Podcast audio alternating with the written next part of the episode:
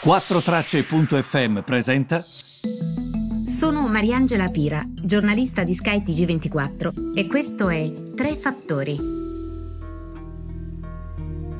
Buongiorno a tutti e benvenuti ai Tre Fattori del 15 luglio. E come potete immaginare, inflazione, inflazione, inflazione.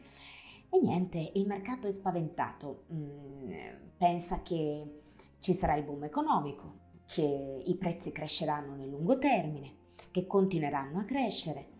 E pensate che i risultati delle aziende americane stanno tutti battendo le aspettative del mercato, ma al momento, mentre vi registro l'audio, i future che ci indicano l'apertura sul mercato americano sono comunque in calo.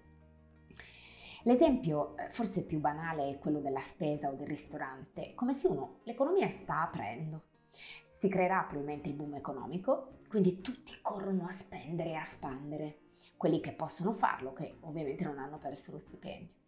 Che cosa accade però? Che i prezzi salgono, salgono, salgono, ma i salari no. E quindi uno dice, ok, siamo felici, l'economia ha riaperto, ma perché dovremmo continuare a spendere se i prezzi sono saliti così? E questo è il cane che si morde la coda. E la Federal Reserve è chiamata a prendere una decisione, ma non sa che cosa fare perché Powell dice questa cosa sarà nel breve termine, già l'anno prossimo l'avremo risolta.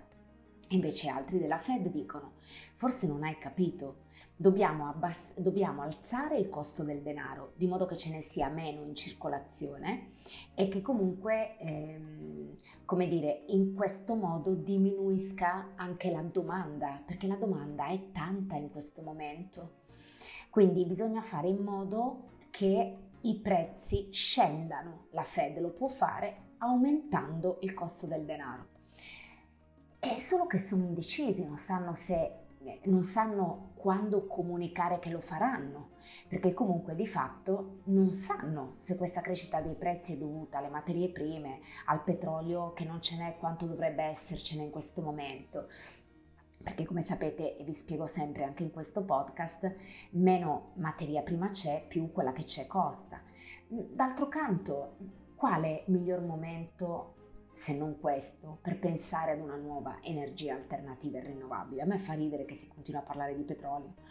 Poi c'è il problema della componentistica, dei chip. Ieri vi ho detto per esempio che i costi, eh, le, gli acquisti delle auto usate sono saliti tantissimo negli Stati Uniti perché non c'è certezza di quando ti arriva il nuovo modello perché non c'è la componentistica e chip, perché ti arrivano in ritardo, perché i costi dei trasporti su nave da Stati Uniti a Euro, da Cina a Europa sono cresciuti enormemente, così anche verso gli Stati Uniti.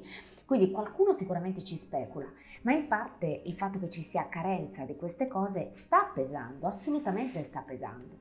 Quindi la situazione è questa, è una situazione molto complessa.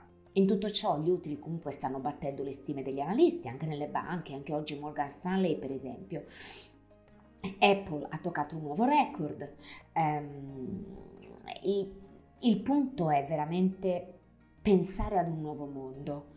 Leggevo che l'Agenzia internazionale per l'energia, sapete che ho intervistato recentemente anche il loro presidente, dice che la generazione da rinnovabili sta crescendo ma non abbastanza per poter dare risposta alla domanda in crescita di un'economia che sta per riaprirsi completamente. Probabilmente bisognerebbe lavorare su quelle, eh, su quelle, eh, su quei binari, su quella traiettoria. Vedremo. In ogni caso questa è un po' la situazione, è una situazione comunque abbastanza complessa, ripeto, oggi. Um, ho visto che su Netflix hanno aumentato il prezzo obiettivo, come dire guardate che Netflix è cresciuta ma crescerà ancora. I mercati europei però sono in ribasso, sono un po' depressi perché comunque aspettano nuovi dati macroeconomici per capire che riflessi si avranno sui prezzi, aspettano gli utili, aspettano commenti della Fed. Ci sono le banche giù in Europa oggi, ci sono le auto giù per quel motivo che vi dicevo della componentistica, il gruppo italo-francese eh, americano eh, Stellantis non si sta comportando bene, Siemens sta perdendo, Gamesa sta perdendo. Nel comparto asiatico oggi c'è stato il dato cinese sulla crescita, una crescita che a noi fa gola, 7,9% il prodotto interno lordo nel secondo trimestre. Peccato che nel primo era cresciuta del 18%. Quindi questa crescita viene vista come raffreddata rispetto a quella del primo trimestre. È anche vero che leggendo bene il dato Si nota come le vendite al dettaglio, la produzione industriale siano state in crescita, questo insomma è molto positivo perché permette di capire proprio come ci siano alcuni componenti all'interno dell'economia che stanno facendo abbastanza bene. E sul fronte invece del prezzo del petrolio, così chiuso, estende le perdite quest'oggi e quindi perde perché? Perché pare, pare vogliono aumentare, eh, vogliono aumentare le forniture, perché ci sarebbe questo compromesso tra l'OPEC, i produttori eh, del cartello e mm, eh, quindi i titoli petroliferi, i future sul petrolio, eh, si stanno comportando appunto di conseguenza. E questa è un po' la situazione, io vi ringrazio per avermi seguito e vi ritrovo nella giornata di domani.